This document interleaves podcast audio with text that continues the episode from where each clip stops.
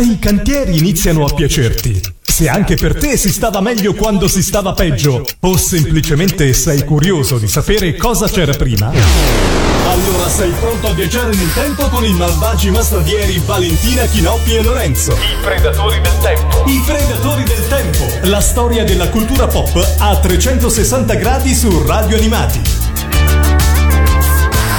Eccoci qua, ben ritrovati a questo nuovo viaggio spazio-tempo in compagnia dei predatori del tempo, ovvero Lorenzo. Chinoppi. Siamo qua come ogni settimana, ogni nuova puntata dei Predatori del Tempo per portarvi in un anno. E in questa puntata saremo nel 1983, scusa Lorenzo, mi hai preso così un po' di sorpresa. Ti ho preso alla sprovvista, vero? Sì, eh, succede spesso. Tra l'altro, però, no, l'anno me lo ricordo. Siamo nel 1983 eh, e lo vediamo perché noi, mh, guardandoci intorno, vediamo ad esempio. Boh, Cosa? vediamo. Cosa Io- vediamo? Io non me lo ricordo cosa c'era nel 1983, a parte in televisione, dico nel mondo reale. Non so se voi avete qualche ricordo in più. Ma io ero troppo piccolo per ricordarmi qualcosa di più che fosse la televisione, i cartoni animati o insomma comunque quella che era le, le- le cose belle di quegli anni. In realtà poi vedremo nel corso di questa puntata che anche la musica e il cinema e quant'altro iniziano a occuparsi di temi anche magari un po' più, un po' più impegnati. Vale, dici che almeno tu hai dei Che tu hai dei ricordi in più Esatto. rispetto a noi dell'83. Che toglievi Allora- lo sguardo dal tubo catodico. Sì, perché ahimè eh, il 1983 è l'anno in cui io ho iniziato ad andare a scuola e quindi a quel punto qualcosa in più ricordo. Ricordo um, le discussioni a scuola su quali cartoni animati guardavamo. Ah beh, quindi ok, quindi ok, vabbè, insomma. No, in realtà ricordo anche altre cose, ma boh, per me conta, contano solo le cose belle. Giusto. Giusto, giusto. E in televisione in quegli anni lì. eh, Di c'era- bello c'era molto. C'era tantissime cose belle. Prima, eh, giusto per preparare magari un po' di musica per la trasmissione, facevamo un po' una carrellata di quelle che sono state le sigle italiane uscite nel 1983. Veramente roba da lucciconi agli occhi. Tantissimissime cose, è l'anno anche di uscita del primo Fivelandia, ma insomma poi ne parleremo, per cui insomma ci sono eh, tante cose che riguardano proprio il mondo delle sigle. Beh, da un certo punto di vista fu anche forse, forse l'anno dell'apice della, mh, delle sigle da parte della RCA italiana e piano piano il, il sorpasso da parte delle della Five Record, poi di Cristina D'Avena e poi di tutto quello che sappiamo, ma cambiò anche la televisione nel frattempo, per cui eh, tutto è andato poi come sappiamo. L'83 fu diciamo l'ultimo anno dei grandissimi successi, poi dall'84 in poi inizia piano piano una lenta discesa che personalmente si conclude nel 1986 con la non uscita della sigla di Kenny il Guerriero. Lì si chiude veramente un capitolo per quanto riguarda le sigle dei cartoni animati. Ma non partiamo da queste, perché partiamo invece dal cinema in questo viaggio spazio-tempo nel 1983. E io direi partiamo con ascoltarci una colonna sonora di un film che in quell'anno insomma ha lasciato il segno e poi ne parliamo. Che ne dite? Vai. Sì. E allora mettiamo su gli scaldamuscoli perché ci dobbiamo preparare e ballare con Irene Cara, come si diceva all'epoca. Perché in, in inglese come si pronuncerà Cara? Irene Cara. Irene Cara. Cara, Per noi era invece- sempre così. Resterà Cara, sempre Cara. Cara. Cara,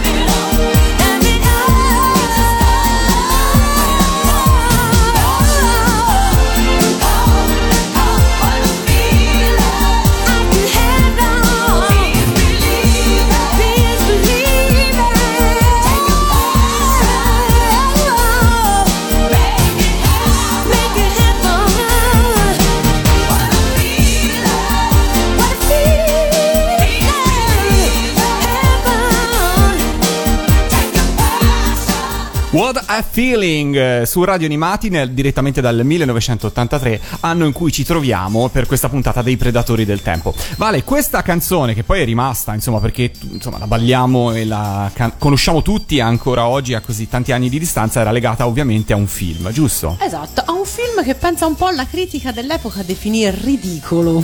Se pensiamo che è ancora oggi un film citato, mi vengono in mente delle- degli spot televisivi ne- neanche tantissimo tempo fa in cui c'era ehm, in cui veniva citata chiaramente la scena più famosa di questo film che è Flashdance, un film di Adrian Lyne che racconta la storia di una ragazza che di giorno fa l'operaia, la saldatrice e la sera si mh, esercita, si allena perché eh, vorrebbe essere ammessa a una prestigiosa scuola di, di danza. In tutto questo poi c'è la storia d'amore con il suo, mh, col suo datore di lavoro, fondamentalmente poi eh, ovviamente il lieto fine è, è assicurato.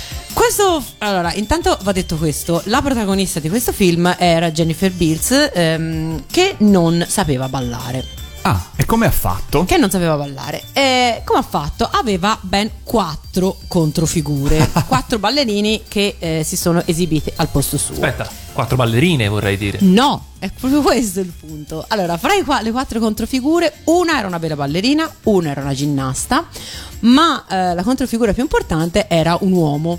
Era un, eh, un ballerino che di fatti è lui che eh, si esibisce nel- nella famosa scena del- dell'audizione. Quella appunto che poi era citata nel- nello spot televisivo mm, a cui accennavo prima. Quindi ehm, Ora, non ci sarebbe niente di. non ci sarebbe niente di, di male, insomma, voglio dire, oggi siamo abituati a vedere controfigure in qualsiasi, in qualsiasi occasione. Insomma, cosiddette- i cosiddetti body double eh, oggi sono una, una cosa abbastanza scontata. All'epoca invece no, si dava per scontato che quello che si vedeva sul, sul, ehm, sullo schermo, a meno che non si trattasse di scene particolarmente pericolose, insomma, eh, fosse l'attore o l'attrice stesso. La beata ingenuità degli Esatto. anni Ottanta. Aveva una però- controfigura anche per il sudore, eh, probabilmente. probabilmente sì, però il fatto è che questo si, si ritorse contro, contro l'attrice, eh, la quale appunto venne stroncata. Già il film era stato stroncato dalla critica. Lei, su- i critici si accanirono particolarmente contro di lei e lei da allora sostiene di odiare il. Ehm, sostiene di odiare letteralmente questo, questo film. Beh, la spiegazione è evidente, cioè che tutti i critici eh, che sono andati a vedere il film poi dopo hanno saputo che la controfigura di quella scena lì era un uomo e sono stati costretti a farsi domande sulla propria eterosessualità e quindi hanno sfogato questa frustrazione sulla povera Irene Cara che eh, non era più loro tanto cara. No, e tra l'altro io i critici non so come ragionavano, però eh, le noi ragazzine No, no, lo so io come ragionavano, vai. Noi ragazzine dell'epoca avevamo un vero e proprio cioè avevamo, eh, per noi era un mito questo film. Ce ne, ce ne sono stati in realtà ce ne sono stati diversi di miti cinematografici con ehm, con ballerini come protagonisti, ma insomma c'era questo e poi qualche anno dopo sarebbe arrivato Dirty Dancing, ma insomma io non, non mi era eh, onestamente da bambina non me lo ponevo neanche il problema se fosse lei o non fosse lei che ballava, ma chi se ne frega alla fine. Posso dire che io non capisco assolutamente questa, fissa- questa fissazione di voi altre. Generalizziamo. Eh, generalizziamo. Proprio la cosa più, più becera possibile di voi altre con i film dove la gente balla. Veramente, io non ho mai potuti sopportare. Allora, io ti posso dire il mio, la mia, la mia personale mh, idea. Allora, io sono un legno fondamentalmente. Oh, a chi lo dici? A chi- ma a chi lo dici, guarda. Nonostante, nonostante si possa pensare il contrario, io sono totalmente incapace di muovermi a, a- a- diciamo, a tempo di musica. E ve- però mi piace la musica e, e mi piace moltissimo vedere chi lo sa fare, lo sa fare bene. Quindi per me se fanno un film in cui eh, c'è l'occasione di vedere qualcuno che balla bene su belle canzoni, perché poi fondamentalmente eh, il segreto poi di questi film non era solo che quelli ballavano. E il segreto era che ballavano su una colonna sonora strepitosa, perché Flashdance aveva una colonna sonora strepitosa. Dirty Dancing, di cui poi parleremo, forse l'aveva ancora meglio. Eh, Stayin' Alive, che è un altro film eh, del 1983, aveva anche quello ottime frecce eh, al suo arco. Insomma, quindi fondamentalmente è questo. Non, devo dire che negli anni successivi poi hanno fatto altri film sulla danza che mi hanno decisamente impressionato molto meno perché non erano accompagnati da, da brani così, così illuminanti, diciamo. Questo è per quanto riguarda me. poi non so altre. Beh, era anche l'epoca no, di Saranno famosi, per cui Esatto, insomma che andava, era- andava per la maggiore questa, no? Esatto, sì. Ed era un po' anche l'epoca in cui si iniziava in generale, a- al di là della danza, anche a introdurre il cosiddetto concetto di, di wellness, no? Il concetto di prendersi cura del proprio corpo, no? Si passava dalla ginnastica all'aerobica, al, um, a- al fare del movimento fisico e anche appunto dell'immagine di se stessi un, un elemento importante. Insomma, gli anni Ottanta sono caratterizzati in, in generale proprio anche da- dall'aspetto esteriore delle cose. per cui, Ricordiamo insomma, che anche a livello di moda era il periodo in cui diventavano di moda gli scaldamuscoli. Beh, che era un po' la conseguenza anche le fasce da tennisti e le polsiere eh, indossate in modo del tutto arbitrario. Quindi, insomma, alla fine, sì, non sono sicura che fosse già un'attenzione a- al wellness per citare la parola che hai detto tu. Però sicuramente c'era un, c'è una componente, diciamo, di, di- di- di fisico. Così, di, di aerobico, ecco, diciamo, che, che comincia a emergere in modo prepotente nel- dal- dall'83 in poi, diciamo. Bene, bene, bene. Andando avanti con altri film del 1983, cosa Ah, ci troviamo? sono tantissimi film nel 1986. Intanto è l'anno del ritorno dello Jedi, e quindi. eh, Oh, cosa vogliamo dire di questo film, Vale? Eh, che questo sì, questo l'ho visto al cinema. Finalmente è uno di Si quelli. comincia. Si comincia di quelli che, a parlare di quelli che ho visto al cinema. Cosa vogliamo dire? Ehm, è il capitolo forse più debole vogli- di, di tutta la, di tutta la trilogia, però è quello chiaramente più. mh, eh, Insomma, più spettacolare perché è, è quello con cui la, la saga si, si conclude, è quello che fa iniziare una lunga attesa, una serie di, eh, di lunghe, lunghissime discussioni fra i fan, ma faranno un seguito, faranno un prequel, chissà che succederà poi, chissà cosa era successo prima.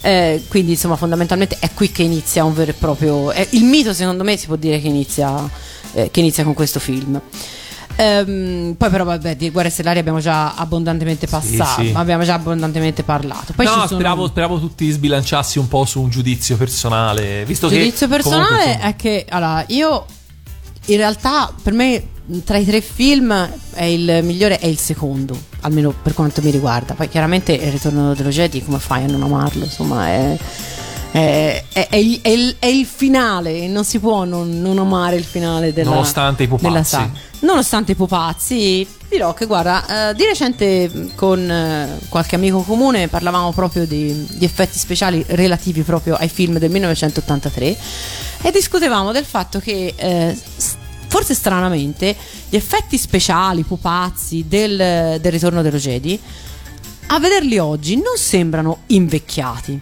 Cioè, in qualche modo sembrano ancora perfettamente plausibili. Sì, sono pupazzi, sono quello, sono quello che vuoi, però nello stesso tempo hanno, hanno ancora un che di, di plausibile. Messi a confronto con altri film eh, anche più recenti, o comunque sempre degli anni, degli anni 80, eh, si nota come quelli non siano invecchiati, si può dire, mentre invece molta parte del cinema degli anni 80, se non possiamo dire quasi tutto a livello di effetti speciali, eh, eh, dimostra invece oggi tutti gli anni che hanno. No, no, sicuramente gli effetti digitali sono- ha- hanno fatto. cioè, mentre il, quella può essere considerata la- l'animazione di pupazzi, quindi ripresi in presa diretta, eh, sicuramente non, non- non va più di lì. Cioè, possono migliorare, migliorare la qualità del pupazzo, può migliorare l'abilità dell'animatore, però non è che c'è stato un salto tecnologico nel frattempo.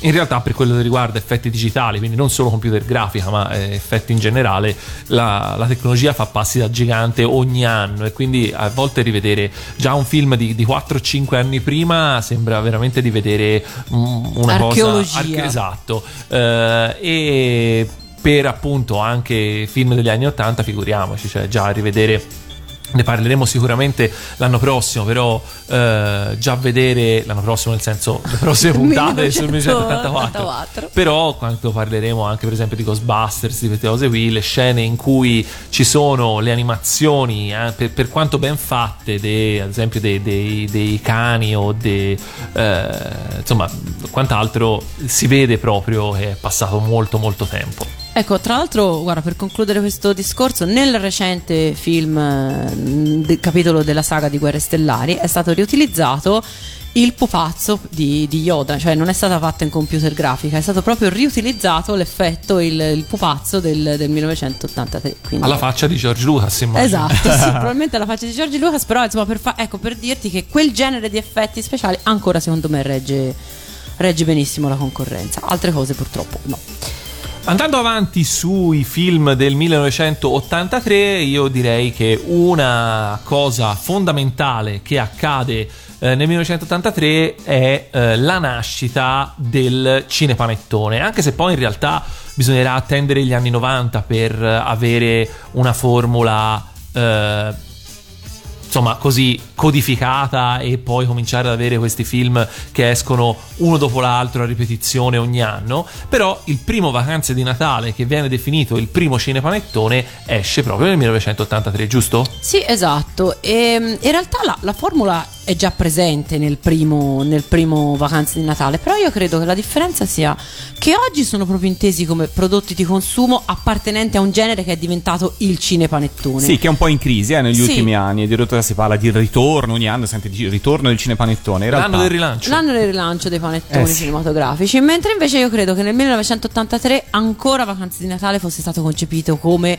commedia all'italiana, insomma come, mm, come Ma- uno del- degli ultimi esiti di quella che era appunto la, la tradizione della commedia. Diciamo che eh, Vacanza di Natale mh, venne commissionato ai Vanzina sulla base del successo di Sapore di Mare, Esatto, che era esatto. uscito quella stessa estate e insomma se li guardi insieme Vacanza di Natale e Sapore di Mare sono davvero lo stesso identico film, cambia l'ambientazione sia eh, geografica che temporale, però è veramente lo stesso film. Non si era partiti dal concetto di faccio un film per Natale, ma era, si era par- par- partiti dal, dal concetto di parto fare il seguito di un film di successo. Esatto, fondamentalmente sì, perché poi appunto la formula che dicevi tu era esattamente sempre la solita. Attori famosi, famosi per lo più per, per ruoli televisivi e soprattutto bravi caratteristi che appunto mh, avevano diciamo la loro marcia in più nell'improvvisazione. Questi sono elementi comuni sia a, a Vacanze di Natale che a, a Sapore di Mare. Poi ambientazione oggi la potremmo definire esotica, comunque diciamo un'ambientazione Vacanziera, vacanziera, ecco, esatto. diciamo così, che sia a Cortina che, o a Forte dei Marmi. Poi tra l'altro Sapore di Mare c'è anche questo, è ambientato negli anni 60, mentre invece eh, Vacanze di Natale aveva un'ambientazione contemporanea.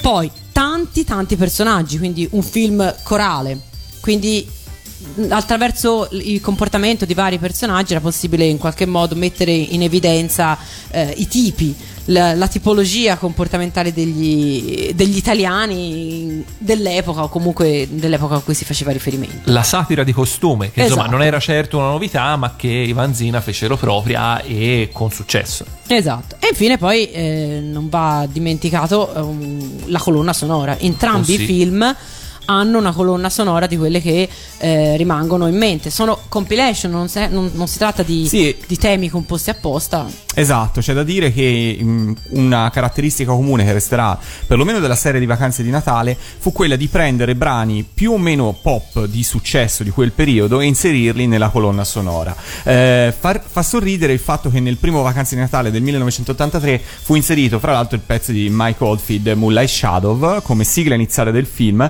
e poi per la versione del Vacanze di Natale 2000 che fu fatta insomma in qualche modo per celebrare a distanza di tempo il primissimo Vacanze di Natale non fu possibile inserire quella versione lì perché i costi di licenza del brano erano Nel frattempo frattempo. finiti alle stelle. Quindi nell'83 era un brano insomma di cui non si sapeva l'esito del successo ancora per quanto poi sia stata una, una grossa hits per cui fu concesso. E poi subito dopo invece insomma un po' di anni dopo tutto questo non si è potuto ripetere Facevano parte appunto della colonna sonora di Vacanze di Natale 1983 anche brani come Amore disperato di Nada oppure mh, per esempio Marcella con Nellaria che fu un grossissimo successo proprio del 1983 poi lo vedremo con la musica. Quindi insomma c'era ehm, tutto il meglio di, di quell'anno. Vita spericolata di Vasco Rossi eh, da Sanremo di, di- di quello stesso anno tanti pezzi appunto eh, di grandissimo impatto. Allora io direi di ascoltarci un pezzo legato proprio dalla colonna sonora di ehm, Vacanze Natale 1983 che insomma eh, rappresenta un po' anche il caposaldo di quella che poi verrà definita Italo Disco e sarà un genere che in realtà già esisteva in parte ma insomma che prenderà questo appellativo proprio nel corso degli anni 80. Allora, dalla colonna sonora di Vacanze di Natale 1983 ci ascoltiamo un pezzo cantato in inglese perché insomma in quegli anni andava per la maggiore, ehm, scritto da... um, due italiani, uno dei quali è la- l'autore della musica è Pierluigi eh, Giombini, eh, mentre per quanto la- l'interprete da noi si faceva chiamare Gazzibo. E questa che ci Ho ascoltiamo. sempre chiamato Gazebo. Gazebo, e invece all'epoca era Gazzibo.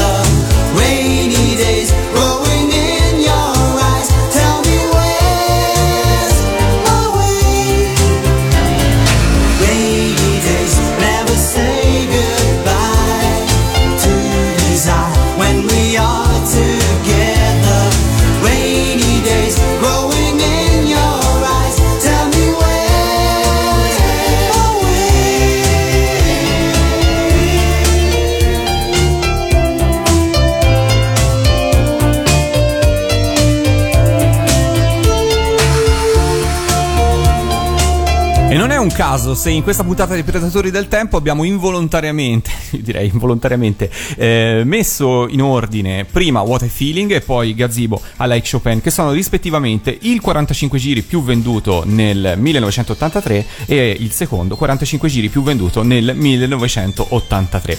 Dicevamo di eh, Gazebo, ov- ovvero all'anagrafe Paul Mazzolini, un ehm, italiano in realtà nato a Beirut da genitori, da genitori italiani, eh, che nel 1982 realizzò il primo singolo intitolato Masterpiece eh, per una piccola etichetta indipendente.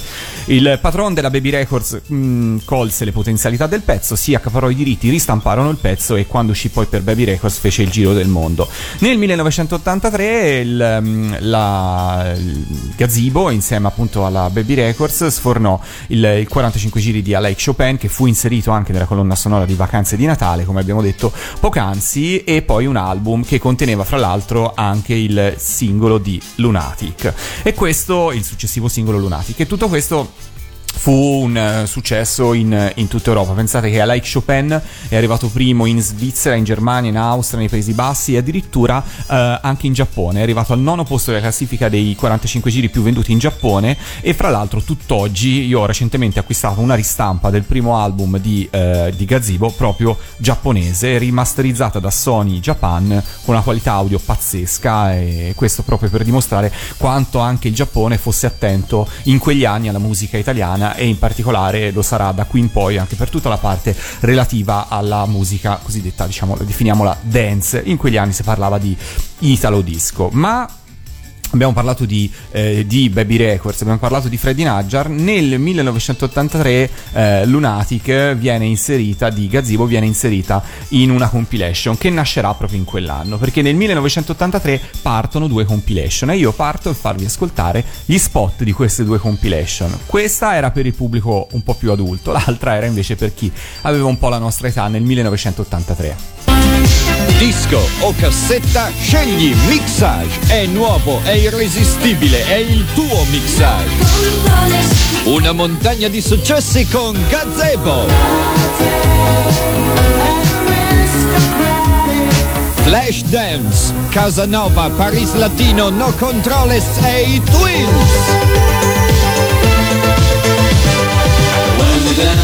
I fantastici Pink Project.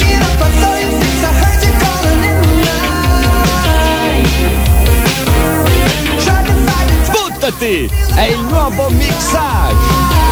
È una produzione Baby Record.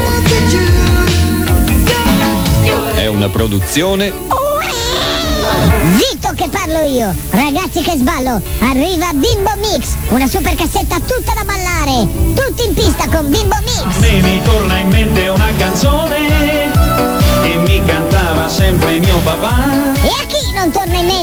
mente? ed imparerò chissà fare solo qua qua qua più qua qua qua E che ritmo ragazzi con la canzone dei Puffi, Lady Oscar, Ether Parisi, Kiki Kiko Coco e tanti altri successi! Che sballo Bimbo Mix! Vamos a la playa, oh, oh, oh. è una produzione Baby Record. E ovviamente parliamo di mixage e bimbo mix. La prima domanda è per voi, li avete avuti almeno uno dei Bimbo due? Mix io li avevo tutti. Tu, Gabriele? Sì, a un certo punto sì, non ti saprei dire quale dei, Ma bimbo sì. mix o mixage? Bimbo mix. Bimbo mix, ok, bimbo mix. Beh, allora c'è da dire che fu, eh, furono entrambe una, eh, un'ottima idea. Allora, nacquero tutte e due nel 1983, furono pubblicate a distanza di pochissimo, il numero di catalogo è uno seguito all'altro, per cui furono pubblicate veramente insieme e concepite probabilmente anche insieme. Ehm, per darvi un po' di risultati in termini di successo, c'è da dire che Mixage risulterà al decimo posto fra i 33 giri più venduti dell'anno, due posti sotto la compilation di Sanremo, mentre Bimbo Mix sarà il 22esimo album più venduto dell'anno, superando addirittura la compilation di Festival Bar e lo citiamo anche il primo Fivelandia che uscirà nello stesso anno ma che non compare nella top 100 dei 33 giri più venduti dell'anno. I successi per Fivelandia arriveranno un po' più avanti. Quali sono le chiavi del successo di entrambe le raccolte? Allora, Per quanto riguarda mixage, intanto era realizzare qualcosa che fino a quel momento, eh, almeno in Italia, non esisteva. Cioè, si andava a ballare in discoteca e poteva capitare che il DJ, il disc jockey, ti regalasse una cassettina mixata. Però non esisteva in commercio un prodotto che sostanzialmente racchiudesse le hits disco di quel periodo in una formula mixata. Esistevano, avevano successo, l'abbiamo detto, le compilation di Sanremo, di Festival Bar, però un certo genere musicale che iniziava ad avere una forte presa, soprattutto fra i giovani, non c'era. Per cui fu una vera e propria ehm, innovazione da questo punto di vista. Eh, la Baby Records in quegli anni aveva nel proprio catalogo artisti come Albano e Romina, come Ricchi e Poveri, ma anche artisti, l'abbiamo detto prima, come Gazzibo, come Gary Love, come i Fratelli La Bionda. Quindi aveva già nel proprio parco artisti grandi pezzi di successo e molti altri poi sarebbero arrivati nel giro di pochissimo tempo. Al pari di questo aveva brani anche in catalogo o comunque distribuiva anche brani per un pubblico più giovane come il ballo del qua qua, come ballo ballo della carrà, a noi mi torna in mente una canzone e tanti altri. E quando non possedeva i diritti o comunque non aveva la possibilità di acquistare a pochi soldi le licenze per includere le versioni originali, faceva, realizzava delle cover o comunque si affidava al mondo delle cover che avevano un costo decisamente più basso. Se avete fatto caso alla pubblicità di prima è molto divertente come vengono citati gli artisti nel momento in cui ci sono gli artisti originali, i titoli delle sigle nel momento in cui o dei pezzi nel momento in cui il brano non è originale, per cui si giocava molto su questo fatto. Però a quanto pare i risultati di vendita davano ragione a- alla Baby Records perché in qual- entrambe furono grandi successi. Caratteristica comune di tutte e due le compilation quindi costi di produzione estremamente bassi perché si giocava sul avere i diritti già dei brani, brani che probabilmente anche erano già eh, stati pubblicati come i 45 giri, ehm, oppure e, e più ci fu il lancio della cosiddetta formula TV Spot. Se girate le copertine di entrambi i dischi, sia Bimbo Mix sia Mixage, troverete in alto a sinistra una piccola scritta scritto TV Spot. Questa fu un'idea eh, in- di Freddy Najjar, ovvero fu ribaltato entrambi i dischi costavano leggermente di più perché venivano in qualche modo tassati rispetto agli altri, ehm, facendo ri- ribaltando sul consumatore il costo dello spot televisivo. Il concetto è un po' strano, però era sostanzialmente tu stai acquistando qualcosa di talmente figo che viene pubblicizzato in tv, quindi costa di più perché è figo. E quindi, quindi E la gente ci credeva. e la gente sostanzialmente ci credeva, per cui l'incremento di, l'incremento di costo e il ribaltamento del costo sul TV spot non incise sulle vendite del disco. Di mixage ne vengono realizzati una decina solo negli anni solo negli anni 80, poi la, la raccolta fu ripresa successivamente, ma insomma la Baby Records sostanzialmente non era più quella di un tempo, era, non, non era più insomma, il mixage originale, mentre per quanto riguarda invece il, il Bimbo Mix si arriverà a avere un totale di 6-7 volumi, compreso un Greatest Hits. Per quanto riguarda appunto il, il marketing relativo a Bimbo Mix, mh, voglio citare l'edizione del 1986 dove addirittura la copertina venne sponsorizzata da Atica Pongo che in quegli anni, in quel periodo lanciava il Didò, la pasta per giocare sostitutiva del Pongo e addirittura nel disco del Bimbo Mix del 1986 viene, c'è una ghost track che è lo spot del Didò. Quindi tu sei lì che ti ascolti la compilation, in fondo a un certo punto parte proprio la, ehm, lo spot del Didò. Da ricordare invece per quanto riguarda il mixage che anche in quel caso spesso i brani erano, eh, erano in versione cover laddove non c'era la possibilità di acquisire le licenze di, pubblicazione del brano a basso costo eh, buona parte di quelle cover vennero realizzate dal grande Silvio Pozzoli per cui sono da riascoltare proprio per, per questo motivo qua per chiudere la parentesi di- dedicata a mixage e bimbo mix, ci ascoltiamo la prima traccia del primo bimbo mix, così è proprio presa dalla mia audiocassetta originale, per cui vi potrete ascoltare proprio come erano realizzati i brani, c'era sempre la voce di Bebino, quindi del eh, logo di- di- di- della Baby Records che in- interagiva con, con gli ascoltatori, ce l'ascoltiamo e poi ci ritroviamo qua. A me mi torna in mente una canzone, sigla fra l'altro di Premiatissima 1983, per cui sì, giusto per citare un successo del sabato sera di Canale 5 di quegli anni. Voi ve la ricordate? Io sì. Voi vi ricordate come iniziava Bimbo Mix? Il primo Bimbo Mix? No. E allora ce l'ascoltiamo qua su Radio Animati.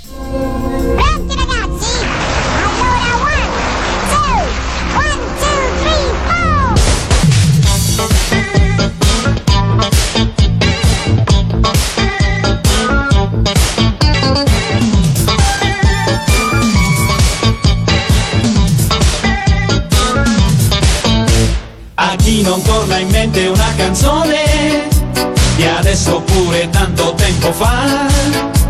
Che gli ricorda qualche situazione O un momento di felicità.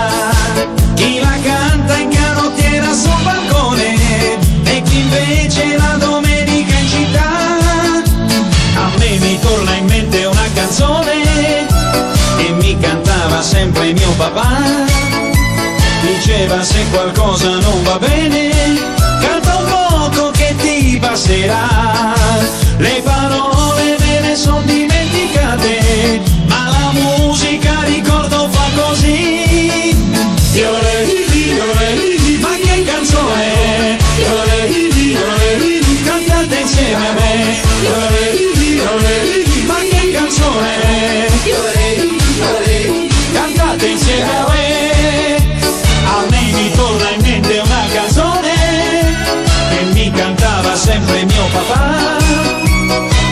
e adesso che son qui in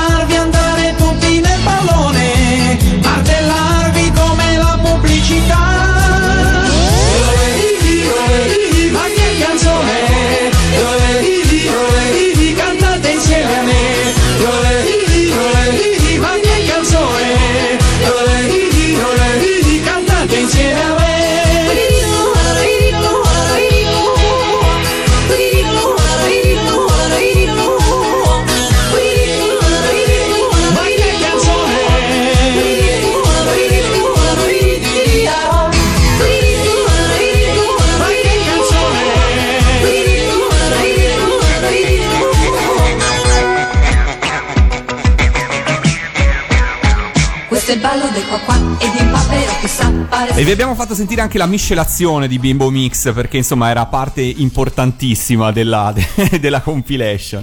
Per cui da Gigi Sabani si passava a Romina Power. Dei DJ di talento, eh. E beh, insomma, non erano delle proprie vere eh, dei mix, erano proprio più delle miscelazioni. Una sfumava e subentrava l'altra con degli effetti. Oh, erano anche gli anni in cui eh, non c'era tutta la tecnologia che c'è oggi per eh, mixare eh, a computer, eh, doveva essere tutto fatto in maniera molto artigianale. In più lì c'era anche delle esigenze di tracklist da seguire. Però, insomma, Pensate che per me potrebbe essere rimasta così la, la- la faccenda, quindi io il mio- la mia esperienza con, con la disco è più o meno ferma a quegli anni lì. se ferma Bimbo Mix vale. Ma più o meno sì. Però dai, nella musica dell'83 ci sono altre cose che insomma Sì. vanno ricordate. Dici- No, aspetta, aspetta, fammi dire una cosa prima, perché ehm, eh, insomma, mh, abbiamo sentito prima la pubblicità di queste compilation dove diceva chiaramente gazebo.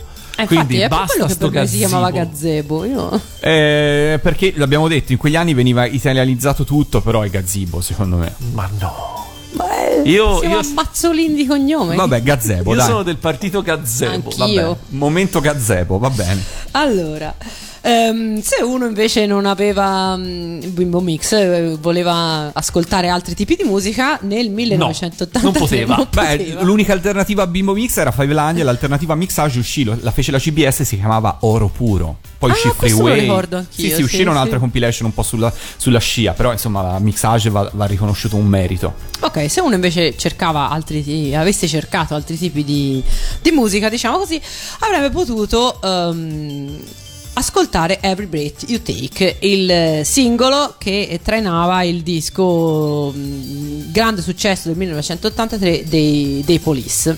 Quindi mh, siamo mh, su tutt'altri, su tutt'altri pianeti.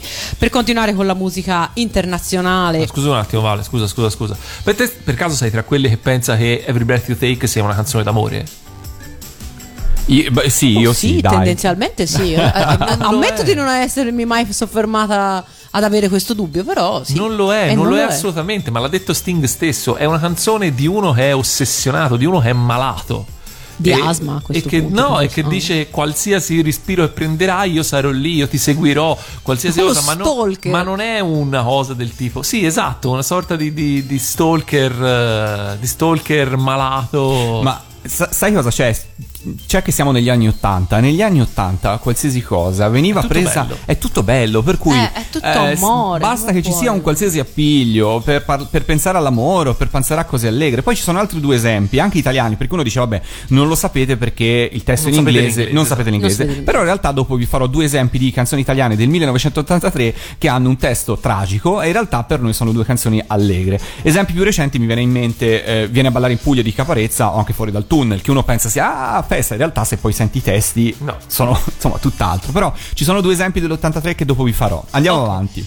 E in realtà anche War, il disco degli U2, non è un disco, diciamo, d'amore. Ecco, non è, non è- non è molto scintillante, non è, non è glam come altri tipi di, eh, di produzione. Comunque è un, bellissimo, è un bellissimo disco. Non so se. Eh, voi siete fan degli U2? Questa è una cosa che in tanti anni non vi ho mai chiesto, ma forse è il momento di farlo. no? Ni. Ni, Ni è la risposta giusta. Bene. Io avevo Eh, un amico con cui insomma, che ho conosciuto il primo giorno della prima elementare che me lo sono portato dietro veramente per tutta la vita.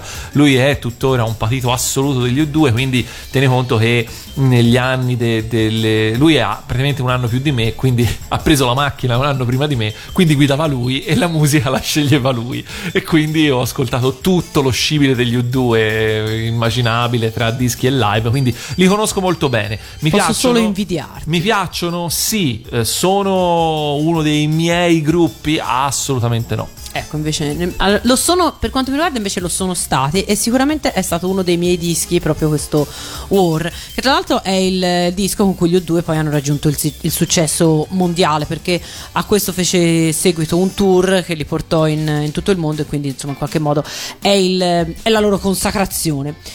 L'83 invece non è stato un anno proprio scintillante da, da tutti i punti di vista per David Bowie, il quale eh, pubblica in questo anno Let's Dance. Ora, ehm, Let's Dance è, un, ehm, è una canzone, un disco che ha delle sonorità che non tutti i fan di Bowie hanno apprezzato.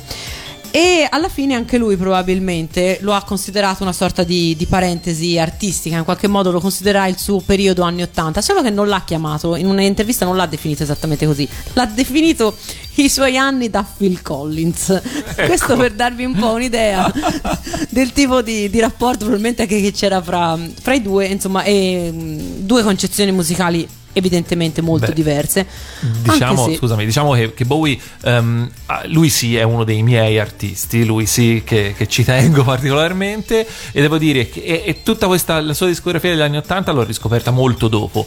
E forse Let's Dance è uno di, di quei dischi in cui, cioè lui è sempre stato un po', ora non voglio usare il francese, però ci siamo capiti cosa sto per dire, no? Uno che tranquillamente eh, cambiava se stesso in base a dove tirava il vento, però ha sempre accompagnato questa cosa da una sorta di sperimentazione, cioè ci ha sempre messo del suo e sempre voluto essere, eh, ha sempre voluto guardare avanti, eh, prendendo anche il meglio che la musica mondiale in quel momento poteva offrire.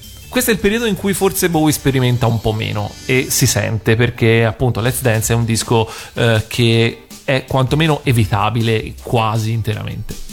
Ecco, io invece eh, non sono una grandissima fan di David Bowie. E Beh sì, no, sorrido perché paradossalmente è probabilmente uno dei pezzi più pop che abbia fatto. Esatto, nel sì, per cui secondo è uno dei pezzi che secondo me probabilmente risulta il più suonato, il più ascoltato, forse il più famoso di David Bowie, per quanto appunto poi abbia... Non Forse credo più però. fa- il più famoso non credo, è più, uno dei più suonati, quantomeno. Secondo me è famoso a probabile. livello di nazional popolarità, Ah, ecco, sì, sì, cioè non c'è sì. dubbio. No, Heroes lo batte No, Heroes. alla grande. Non sono Come convinto. popolarità. Non lo Mm, so, Pia, secondo non- me non le- lo so, Dance lo, lo puoi ave- lo puoi sentire una serata in cui balli e poi c'è tutt'altro Heroes già meno questo appeal, però ok. Vabbè. E continuando appunto con, con successi, prima abbiamo, abbiamo citato Mike Oldfield che in quest'anno ehm, pubblica eh, Moonlight Shadow, che è un altro grande successo. Addirittura c'è chi mi ha- me lo ha definito la canzone degli anni Ottanta. Beh, Non saprei, Potrebbe onestamente. essere, Beh, la No. rappresenta per molte cose, Sì, rappresenta gli anni moltissime, 80. sì, eh. Poi in classifica troveremo sicuramente le varie colonne sonore dei film che abbiamo, che abbiamo citato prima e una- un artista che invece fa un, un esordio, diciamo così, non è, pro- non è proprio, il suo, è proprio il, suo primo, il suo primo successo, ma è sicuramente quello che la impone, ovvero Cindy Lauper che ehm, canta Girls Just Want to Have Fun. Che credo sia per me, ecco, se dovessi scegliere, forse è questa la canzone degli anni Ottanta. beh. eh, Onestamente più che è di difficile Michael. eh, sceglierne una perché Like a Virgin di Madonna non la potresti scegliere. Eh, sì, anche. appunto, quindi è difficilissimo scegliere Eh, una. Però diciamo sicuramente della prima- primissima parte degli anni 80 sicuramente sì. Eh, poi ancora abbiamo gli Eurythmics che fanno centro, si può dire, con Sweet Dreams Are Made of This. E Ecco, per esempio, scusami, gli Eurythmics, Eh, gli Eurythmics. Sweet Dreams, secondo me, è qui stiamo di gran lunga parlando del, prezzo- del pezzo che a livello nazional popolare lì, l- tutti ricordano maggiormente, probabilmente, e credo che non ci sia, cioè, che, che li rappresenti proprio male. Secondo me, cioè, se, se uno deve, deve pensare che gli, gli Eurythmics sono Sweet Dreams, sbaglia veramente di grosso.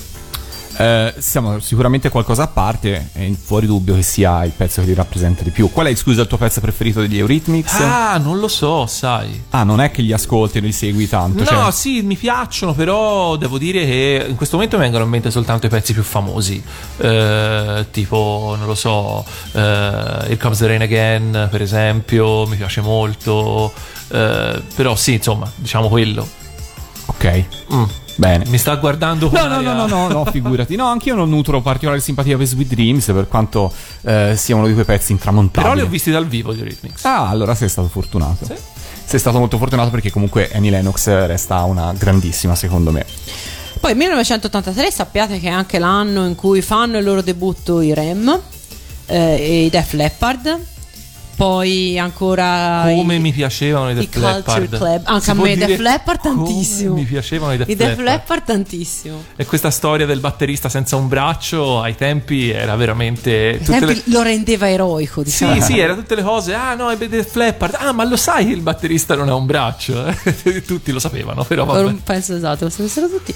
Poi ancora i Culture Club, un altro, mh, sono altri nomi che fanno il loro ingresso nel mondo della musica nel 1983. Boy George è stata un'altra delle grandi icone degli anni Ottanta, sicuramente. Esatto. Poi chiaramente come, come ogni anno il 1983 è stato un anno di meteore, chiamiamole. Eh, però chiamiamole dobbiamo citare anche un altro personaggio Però, eh. del 1983, dobbiamo citare Madonna, visto che prima l'abbiamo accennato, perché nel 1983 Madonna si esibì per la primissima volta in assoluto in Italia e lo fece all'interno della trasmissione Disco Ring che in quegli anni veniva girata in una discoteca della Sardegna, eh, per cui immaginatevi eh, Madonna in Sardegna Disco Ring che canta Holiday, disco che fra l'altro ancora non era neanche stato pubblicato in Italia, Madonna ancora non era esplosa in Italia, eh, per cui poteva, e lo era stato ancora parzialmente nel, nel resto del mondo, dovremmo aspettare l'anno successivo per il boom di Like a Virgin e la sua eh, performance eh, agli MTV Music Awards che poi lascerà il segno per la definitiva consacrazione, erano già usciti dei suoi singoli, fu- era già uscito Everybody, Burning Up, sono tutti e due dell'83, mm, eh, Holiday pure, però insomma eh, ancora non, non c'è stata l'esplosione, però è la sua prima volta in Italia da cantante. Ma era stata osteggiata dal Vaticano? Eh, era ancora troppo poco famosa per riuscire ad avere eh, questo, simile di attenzio- questo tipo di attenzione in qualche modo. Però arriverà. Però era, insomma, c'eravamo, insomma, in qualche modo. Senti, ce la facciamo a fare un po' una pausa al volo prima di andare avanti con la musica? Volete fare una pausa Io al sì. volo? Facciamo una pausa. Ok, Ce la facciamo? allora magari citiamo un film che prima non non abbiamo, non abbiamo citato, ma la cui colonna sonora in qualche modo ehm, è stata mm, importante, no? Citalo tu. Still Alive, è il film. Viva Bee Gees. live. No, non i Bee Gees, ma Ah, Frank no? Stallone in Ah, questo caso. Film. Il film, Ok. esatto, non la canzone dei Bee Gees che era di qualche anno prima, ma questa che era del 1983.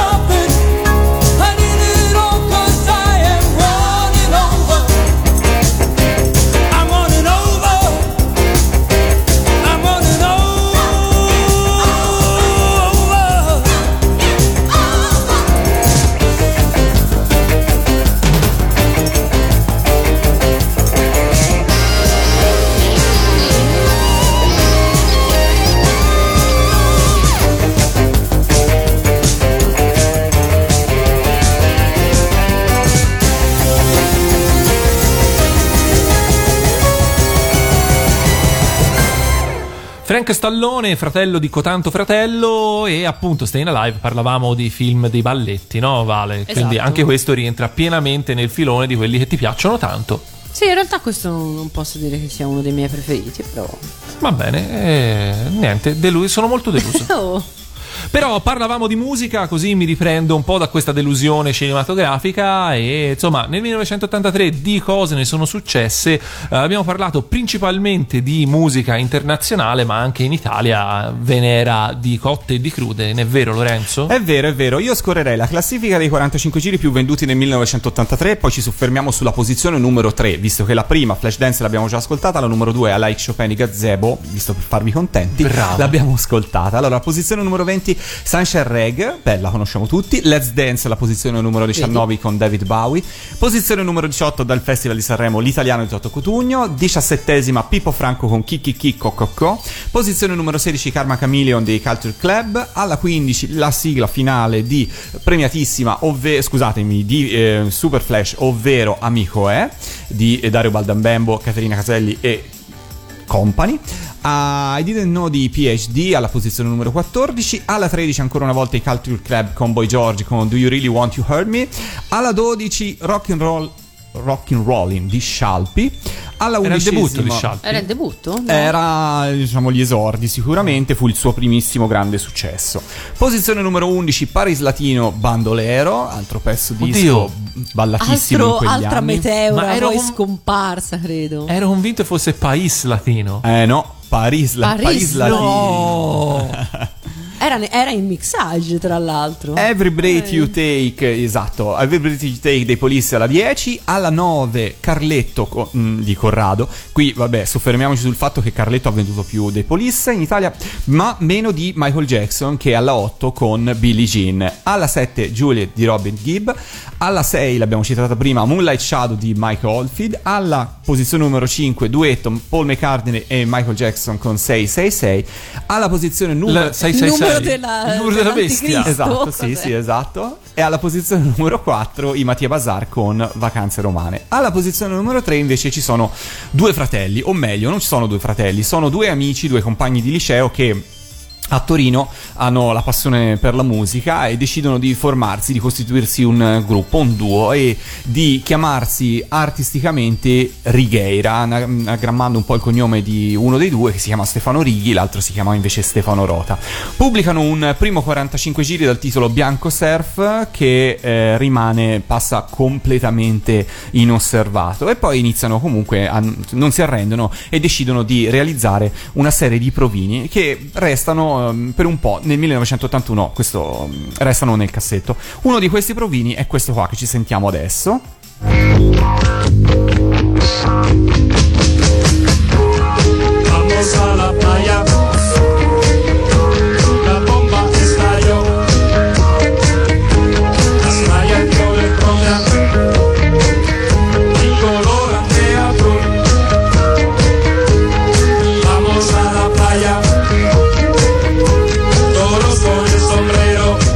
Insomma, il pezzo lo avete riconosciuto, il pezzo è Vamos alla playa. Quello che manca ancora è l'arrangiamento, il tocco di classe dei fratelli La Bionda, con, qua- con i quali i, i- i fratelli Righeira, Michael e Johnson, così si facevano chiamare, iniziano a collaborare proprio dal 1983. E nel 1983 viene appunto ripescata questa cassetta con i loro provini e viene deciso di dare nuova veste, nuova luce a Vamos alla playa. Ve l'abbiamo, mh, l'abbiamo detto prima parlando dei Police eh, che esistono dei brani che eh, rappresentano l'allegria, l'estate, la vacanza, no? che però magari nel testo parlano di cose non troppo allegre. Vamos alla playa è uno di questi perché per quanto fu realizzata una doppia versione, una con il testo completamente in spagnolo e una con il testo in italiano e spagnolo, eh, il testo comunque parla di bagliori nucleari, di esplosioni nucleari, eh, è uno scenario abbastanza apocalittico e c'è una canzone dello stesso anno che ha un po' lo stesso destino e la canzone in questione è questa. Questo è il gruppo italiano con Tropicana. Tutti la associamo alle feste dell'ultimo dell'anno, feste in spiaggia, però anche questa canzone del, del gruppo italiano parla di scenari apocalittici perché parla di, eh, di esplosioni, di, di bagliori nucleari, anche qua si parla di ehm, di esplosioni, quindi non si parla esattamente di ambienti felici.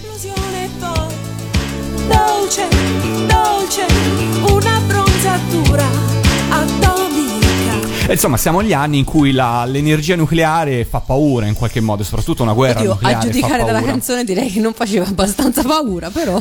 No, è vero, non faceva abbastanza paura, però erano temi che si inserivano nel- anche nella musica apparentemente più, più scanzonata, per cui insomma erano temi famosi. Comunque, tornando a Vamos alla Playa, il, il singolo viene appunto riarrangiato completamente da ehm, i fratelli La Bionda, eh, che cureranno poi il rapporto con Righiera fino al 1987. Nel 1983, oltre Vamos alla Playa, uscirà il secondo singolo che fu No Tengo Dinero, altrettanto famoso almeno qua in Italia. Il singolo farà il giro, esploderà prima in Italia e poi farà il A giro. proposito di esplosioni. Esatto, sì, e poi farà il giro di mezza Europa, eh, così insomma, mh, come spesso avveniva in quegli anni, le canzoni estive venivano ascoltate dagli stranieri in vacanza in Italia e poi venivano ricercate ed esportate all'estero, per cui questo è quanto avveniva. Piccola curiosità finale, prima di ascoltarcela, la sigla di Vamos alla Playa è stata, anzi, la canzone Vamos alla Playa è stata anche sigla di una trasmissione che si chiamava Mangiami, andava in onda su Tele Monte Carlo e fu utilizzata come sigla, per cui noi ce l'abbiamo in programmazione anche come premiata sigla. Ce l'ascoltiamo nella versione italiana, i fratelli Righeira.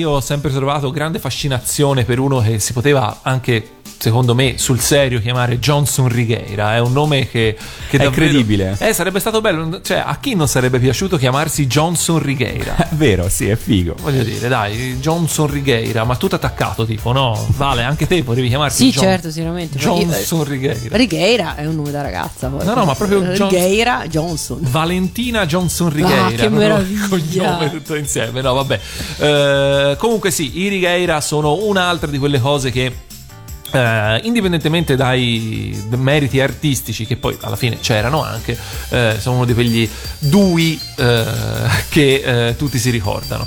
Andiamo avanti sempre nel 1983 andiamo a parlare però di videogiochi. Cambiamo completamente genere cambiamo completamente sponda anche perché parleremo magari forse più nella prossima puntata di cosa succedeva anche in Nord America. Per ora diciamo soltanto che il 1983 è stato un anno di svolta eh, e non esattamente una svolta positiva. Però Insomma, delle cose negative magari ne parliamo nella prossima puntata, per adesso concentriamoci su quelle positive. Eh, parliamo dalle eh, uscite arcade, insomma, le, le citiamo in ogni puntata, cosa si giocava nel 1983 in sala giochi? Eh, e mh, diciamo non è un anno strapieno di classici come potevano essere l'81 l'82, però troviamo ad esempio eh, Mappi, che era un platform rimasto a tutt'oggi molto famoso con un topolino come protagonista. Abbiamo Mario Bros, quindi non Super Mario Bros, ma semplicemente Mario Bros, quindi quello eh, a schermata fissa con il POV, che eh, tutti si ricordano, ed è comunque il primo gioco in cui Mario compare nel titolo e eh, anche il primo gioco in cui compare suo fratello Luigi. Eh, A proposito di fratelli, proposito a di par- fratelli. par- di fratelli famosi. Johnson Bros. Eh, poi eh, invece eh, ci sono due giochi che mh, secondo me più di tanti altri possono aver segnato il 1983 ed hanno una eh, sono due giochi completamente diversi tra loro ma hanno una caratteristica in comune ovvero spesso in sala giochi li si poteva trovare con due schermi uno sopra all'altro. Guardiamo chi li indovina. Lorenzo Vale No, io non ho più pallida idea. non- non- Giochi da bar dei primi anni 80 con doppio schermo, uno sopra l'altro. Uh, Quindi non i versus della Nintendo per capirsi. Non lo No, so. mi arrendo. Cioè, no, dillo. Allora, il primo è Punch Out Ok. della Nintendo Sì. perché la, la- anzi lì in realtà quasi sempre si trovava con un doppio schermo poi il cabinato poteva differire però in generale c'era il lo schermo basso che aveva eh, l'azione del gioco quindi dove si, si vedeva i due pugili che combattevano eh, mentre invece sulla, eh, sullo schermo alto c'erano i du- le locandine diciamo dei due, dei due pugili con le statistiche il, il punteggio eccetera eccetera e c'era un altro videogioco che spesso e volentieri, almeno in Italia, perché in realtà a quanto ne so eh, il doppio monitor per questo gioco era più una cosa artigianale che non prevista eh, dagli sviluppatori. Ed era un gioco che necessitava il doppio schermo perché? Perché era veramente bello non solo giocarci, ma soprattutto vedere qualcun altro che giocava. Con questo indizio Io continuo. a Continuo, non, no? Non avere idea di chi stiamo parlando. Se vi dico Dragon Slayer, Beh, sì, già il titolo lo conosco. beh, Dragon Slayer era eh, una gioia per gli occhi, specialmente all'epoca, e eh, era impossibile resistere eh, per noi ragazzini dell'epoca, ma non solo, all'attrazione di vedere questa cosa che era assolutamente un eh, assolutamente una cosa troppo bella da vedere, ma anche quando non giocava nessuno, cioè semplicemente quello che era la track screen, cioè il- l'animazione che, che- che il gioco andava avanti quando nessuno giocava per appunto eh, cercare di attirare i giocatori era bellissimo perché era di fatto un cartone animato eh, fatto e finito. Anzi tra l'altro potremmo dire in stile Disney perché insomma l'animazione più o meno era quella e, eh, ed era una cosa mai vista all'epoca in cui appunto potevi controllare il protagonista di un cartone animato in stile Disney con un'ambientazione fantasy in cui lo scopo era quello di salvare una bella principessa e se avete visto eh, le puntate della seconda stagione di Stranger Things potete capire eh, quale effetto poteva fare, eh, quale ascendente potesse avere la principessa Daphne su un tredicenne dell'epoca. Tra l'altro questa cosa qui eh, non è casuale perché eh, gli, eh, i disegnatori, gli animatori e poi scopriremo più avanti chi erano, eh, non avevano praticamente i soldi per eh, utilizzare dei modelli in carne ed ossa per, eh, come riferimento per le animazioni, per i disegni e quindi usarono Playboy. Molto semplicemente, vabbè, ok. quindi il fatto che la principessa fosse in pose ammiccanti era dovuto a quello. Comunque, eh, tornando al gioco, come era possibile eh, un tale prodigio tecnologico nel 1983? Voglio dire, nel 1981, parlando di Donkey Kong, eh, dicevamo di come Mario deve i suoi baffi al fatto che eh, gli sviluppatori non avessero abbastanza pixel per disegnare la bocca e quindi avevano bisogno di qualcosa da piazzarci davanti onde evitare di porsi il problema. Eh, qui invece abbiamo un cartone animato vero e proprio, com'è possibile questa differenza? Eh, il fatto è che i limiti tecnologici dell'epoca che ancora c'erano eh, furono aggirati completamente perché ci si avvalse di una tecnologia completamente diversa, eh, ovvero non c'era uno sprite, così si chiamavano gli eh, omini fatti di pixel che si vedevano all'epoca, eh, ma eh, fu utilizzata una tecnologia che a quell'epoca stava, eh, aveva comunque raggiunto una certa maturità, ovvero il laserdisc, che è un po', se vogliamo, il, il parente alla lontana del DVD, no? Eh sì, famoso poi su- mh, negli anni 90 soprattutto come supporto per il karaoke. Vero, verissimo. Eh, anche perché è una tecnologia che eh, è andata forse più forte in Giappone che non- Decisamente. Che, non, in Europa o, in- o negli Stati Uniti. Infatti è facile trovare ehm, alcuni OAV dell'epoca degli anni 80 e primi 90 in laserdisc. Esistono i laserdisc se andate a cercare. Film italiani ne sono usciti pochissimi, però alcune cose ci sono e sono anche molto ricercate perché comunque la qualità del laserdisc era ottima perché era un- comunque in un formato non compresso, a differenza anche del, eh, di quello che poi è venuto col DVD, per cui soprattutto per la parte audio so che è molto, tuttora molto ricercata. Eh, in Italia si è diffusa pochissimo. ehm, e ci sono alcuni titoli però soprattutto di mh, eh, concerti dal vivo Sì. che sono molto ricercate sul laserdisc. Quindi il laserdisc eh, faceva in modo che quello, diciamo, quello che si vedeva su schermo giocando a Dragon Slayer era un filmato, era un vero e proprio filmato, non compresso, come diceva giustamente Lorenzo, eh, e al giocatore eh, veniva chiesto di fare delle mosse, quindi col joystick o col pulsante, eh, in determinati momenti del filmato. Insomma, era eh, temporizzato, era sincronizzato con eh, dei movimenti che il giocatore doveva fare. Se la mossa era corretta, il filmato andava avanti fino a quando eh, si finiva una scena e poi ne veniva presa a random un'altra seguente. Eh, se invece la mossa era sbagliata, il filmato si interrompeva e veniva riprodotta la scena di morte, diciamo, relativa all'errore fatto. Quindi alla fine eh, non si trattava di un gioco con un gameplay particolarmente appassionante, particolarmente soddisfacente, però eh, era molto comunque carino appunto giocarci ma soprattutto eh, veder giocare perché era molto ben fatto soprattutto era molto divertente ed era molto eh, umoristico perché insomma Dirk il protagonista del gioco era tutt'altro che un cavaliere senza macchie e senza paura e eh, insomma spesso e volentieri eh, dimostrava di essere quasi un eroe suo malgrado e di eh, insomma che forse voleva essere ovunque tranne lì e ci voleva la principessa che lo eh, stimolasse diciamo nel proseguire nel cercare di salvarla Ehm, e eh, allo stesso tempo eh, le varie scene specialmente le scene di morte erano molto demenziali e quindi erano tutt'altro che drammatiche ma appunto molto divertenti. Il merito di questo va a uh, un animatore un- che era già abbastanza un veterano all'epoca e che era eh, fuoriuscito dalla Disney eh, qualche anno prima, ovvero Don Bluth, il nome probabilmente vi è più comune, vale Sì, però negli anni 80 lo chiamavamo Don Bluth. Tom Bluth, esatto, è vero. Eh, appunto, ex animatore Disney che in quegli anni stava provando a sfondare da indipendente, ci ha provato per lungo tempo in realtà. Eh, in quel momento però non se la passava bene perché eh, si era speso tutto quanto l'anno prima per eh, far uscire Brisby e, Brisby e il segreto di Nim, film mm, così così, Eh. ve lo ricordate? Sì, me lo ricordo, ma Lorenzo? non, non posso no. dire che sia un, un preferito. No, esatto, non era assolutamente un capolavoro, anche perché mm, insomma erano anni in cui forse per i bambini l'ambientazione un po' più fantasy, se vogliamo, tra virgolette, non, non- non andava per la maggiore. Quindi eh, il, il suo studio non se la stava passando granché bene, quindi eh, quello che insomma i soldi di Dragon Slayer furono assolutamente una manna dal cielo e Comunque il risultato eh, fu eh, molto buono a livello di, di animazioni.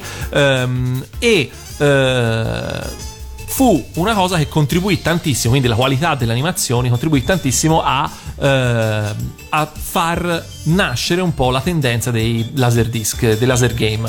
Eh, Dragon Slayer non era il primo, era il terzo, però fu il primo ad avere eh, successo e fu eh, un enorme successo perché insomma le cronache dell'epoca parlano di file molto lunghe, appunto di eh, non solo di giocatori ma anche di persone che si fermavano a guardare, cosa che magari eh, non piaceva molto ai titolari delle sale giochi perché eh, nel frattempo Riempivano. Esatto, perché riempivano di, di gente che non spendeva niente, però insomma diciamo che eh, tra l'altro ehm, se non sbaglio Dragon Slayer fu uno dei primi giochi a costare un po' di più del famoso quarter cioè del famoso quarto di dollaro che andava che era il, il prezzo dei videogiochi negli Stati Uniti Bene, vi farei una pausa musicale prima di andare avanti con i videogiochi perché nel 1983 su Italia 1, l'abbiamo detto nella scorsa puntata, a questo punto già in casa Fininvest arriva la prima edizione di Bim Bum Bam con il pupazzo rosa One, Paolo Bonolis e Licia Colò. E questa fu la sigla contenuta in Fivelandia 1 dello stesso anno.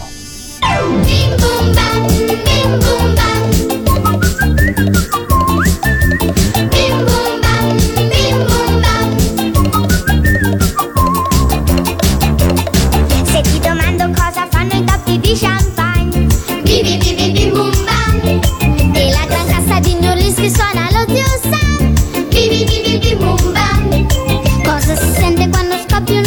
un lungo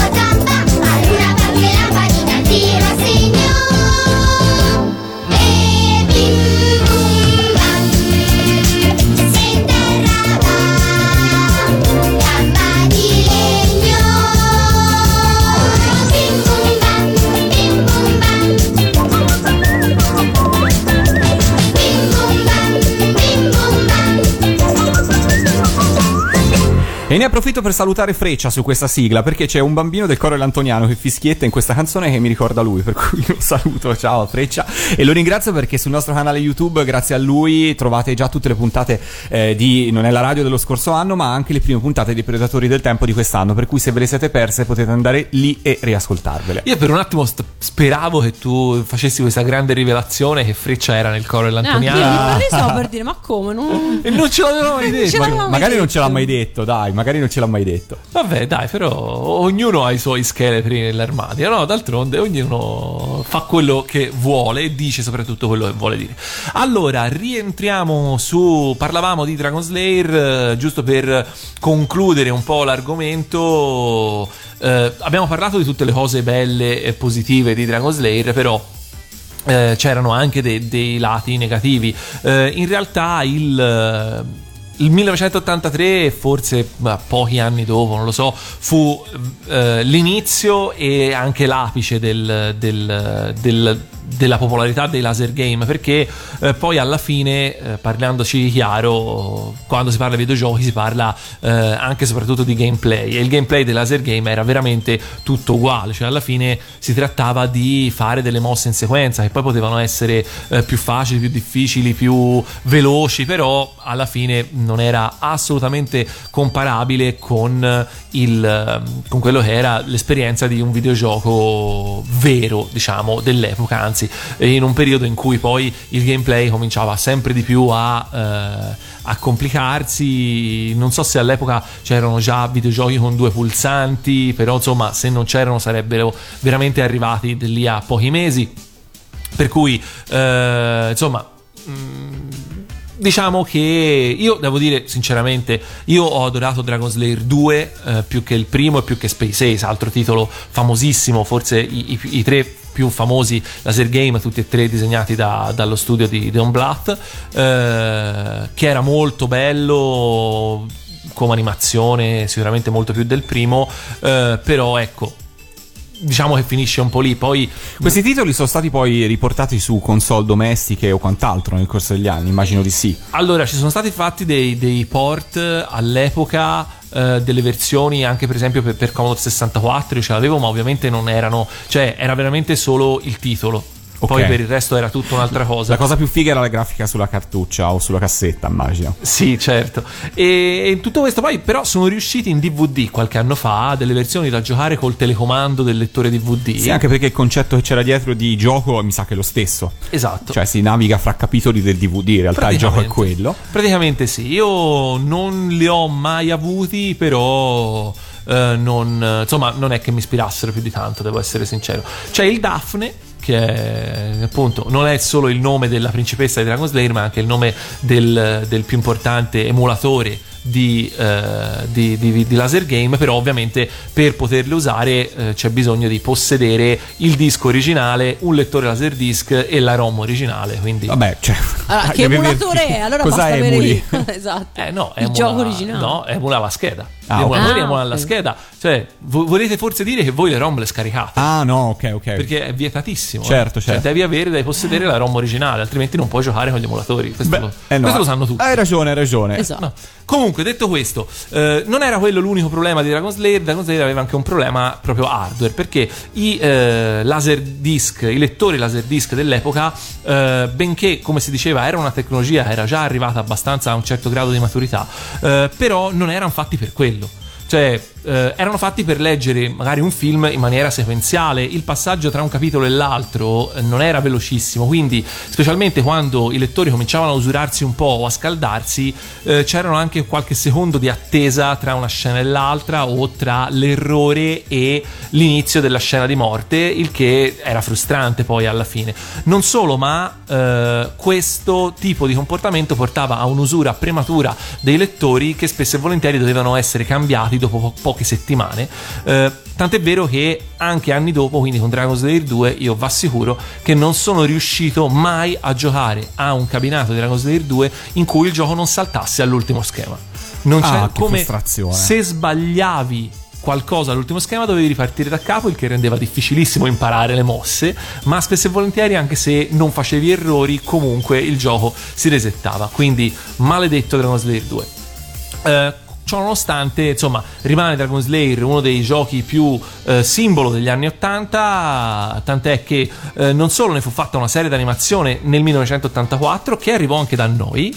Eh, su Telemonte Carlo la davano, non so se ve la ricordate. Mm, Vagamente. No, io invece no, non me Eh, lo ricordo per niente. Aveva un doppiaggio terribile. eh, eh, Dirk si chiamava Sir John il Coraggioso, perché Dirk immagino fosse troppo complicato. Eh, Invece Ser John il coraggioso fa quasi il paio con John Sorrigheira. Esatto. E i suoi nemici erano, udite udite, i terribilini. No, davvero. Che paura! Non mi sto inventando niente. Mamma mia. Eh, ben più importante testimonianza del successo di Dragon Slayer è che il fatto che è uno dei soli tre videogiochi insieme a Pong e a Pac-Man ad essere conservati allo Smithsonian Institute. Vabbè, quindi insomma un, un- un buon, eh, come si dice, riconoscimento. È insomma un buon testimonianza del fatto di, di essere icona culturale oltre che eh, popolare. Bene, bene, bene. E dai videogiochi passiamo in chiusura di puntata a parlare un po' dei libri di, di questo 1983. Sì, eh, rimaniamo sempre un po' sul tema, sul tema fantasy, perché il 1983 è stato un anno abbastanza importante per questo genere, anche se non per il fantasy, diciamo, di stretta osservanza, quindi diciamo dei- dei- di, di- di- tipo tolkieniano, però ehm, siamo in un periodo in cui si riaccende l'interesse, l'entusiasmo nei confronti di questo genere e quindi vengono pubblicati tutta una serie di titoli che oggi sono considerati dei classici che in qualche modo lo rivitalizzano, ri- diciamo danno nuova- nuovo lustro a, questa, a questo genere letterario. Tanto con eh, il libro Il colore della magia eh, comincia a prendere forma il, il ciclo letterario, uno dei cicli letterari più interessanti e, e completi del, si può dire degli- de- non solo degli anni Ottanta, forse proprio di, di tutto il, di tutto il secolo, perché è il ciclo di- del mondo disco, che è questo mh, universo letterario creato da, da Terry Pratchett che eh, sì, utilizza una sorta di cioè utilizza il fantasy come ambientazione, come anche come tematiche, però poi fondamentalmente i libri, molti dei libri del ciclo del mondo disco sono libri di satira, quindi sono qualcosa di se vogliamo diverso, ecco, non, non voglio dire di più perché non- io sono una super fan del fantasy, non, non tollero quel che venga considerato di, di serie B, però ecco, i libri di, del- di Terry Pratchett sono qualcosa di, che va anche forse oltre il, il genere. E, mh, ancora, sono, ancora il 1983 è l'anno in cui escono due grandissimi romanzi, sono uno Le nebbie di Avalon e uno Le luci di Atlantide di Marion Zimmer Bradley. Eh, forse Le nebbie di Avalon l'avete sentito nominare perché è stato fatto... è stato trasformato in una, in una serie, una, una serie- miniserie tv qualche, qualche anno fa. Si tratta di fantasy che hanno un po' un- una sorta di, di, di retrogusto, diciamo così, eh, New Age, si parla di paganesimo, si parla di, mh, insomma, di eh, condizione della, della donna, quindi non sono proprio, ecco, ecco, quello che dicevo prima, non è il fantasy di, di stretta osservanza, sono altre, altre vedute del, del fantasy. Sono, tra l'altro sono entrambi libri che da noi sono arrivati negli anni 90, ma che erano stati eh, già concepiti nel- ne- negli anni, alla fine degli anni 50, quindi insomma non sono, hanno avuto una bella, una bella gestazione. Sempre in America esce eh, Pet Cemetery, che qui, non- qui più che nel fantasy siamo già nel- nell'horror più classico, uno dei, dei libri più belli secondo me di Stephen King. Mentre eh, voi avete letto qualcuno di questi libri? No. No? Non mi pare, no. Ok. Eh, non avete mai letto nemmeno Pet Cemetery? Eh, no. Eh, Eh, io King in realtà l'ho letto troppo poco. male, male queste cose. Ehm, mentre invece in Giappone esce un romanzo che purtroppo è rimasto solo in Giappone, non è mai stato tradotto nemmeno in inglese, almeno che io sappia. Ed è Vampire, Vampire Hunter D eh, di Hideyuki Kikuchi che racconta la storia di un eh, appunto di- del, del figlio di Dracula che invece di essere eh, dalla parte dei vampiri li, li combatte. È un romanzo molto particolare, non tanto per la trama che poi insomma alla fine non ha questa grandissima originalità. Eh, la, la bellezza del, del- del libro stava nelle illustrazioni che erano realizzate da Yoshitaka Amano. Questo invece sapete chi è? Sì, Ah, decisamente. ecco, meno male, se no. Ah, Lorenzo lo conosciamo. Lorenzo lo. Sì, certo. Lui! Lui. Ah, ecco, infatti. Che E- vergogna. Eh, No, tra l'altro, tra l'altro Amano deve molto anche al personaggio di Dee, nel senso che insomma se cerchi Am- Yoshita- Yoshitaka Amano eh, Illustration vengano fuori queste. Vengono fare queste, fuori prima quelle di ancora che altre. Anche se poi lui ha lavorato in Tatsunoko, ne ha fatte un monte. Lui ha insomma. lavorato prima in Tatsunoko, Esatto, certo. però eh, diciamo esatto, il suo- la sua consacrazione è stata proprio come- con le illustrazioni di questo, di questo romanzo, da cui sono state tratte una serie di OV, un, ehm, anzi una serie, un OV che avrebbe dovuto essere il primo di una serie, ma non mi risulta che siano mai andati avanti, un film che poi è sempre la stessa, sono sempre ri- rivisitazioni del, del libro perché poi non è che, che- che si tratti di, un- di una saga. E eh, in questo momento sta uscendo un, eh, la, la versione a, a fumetti, la versione manga.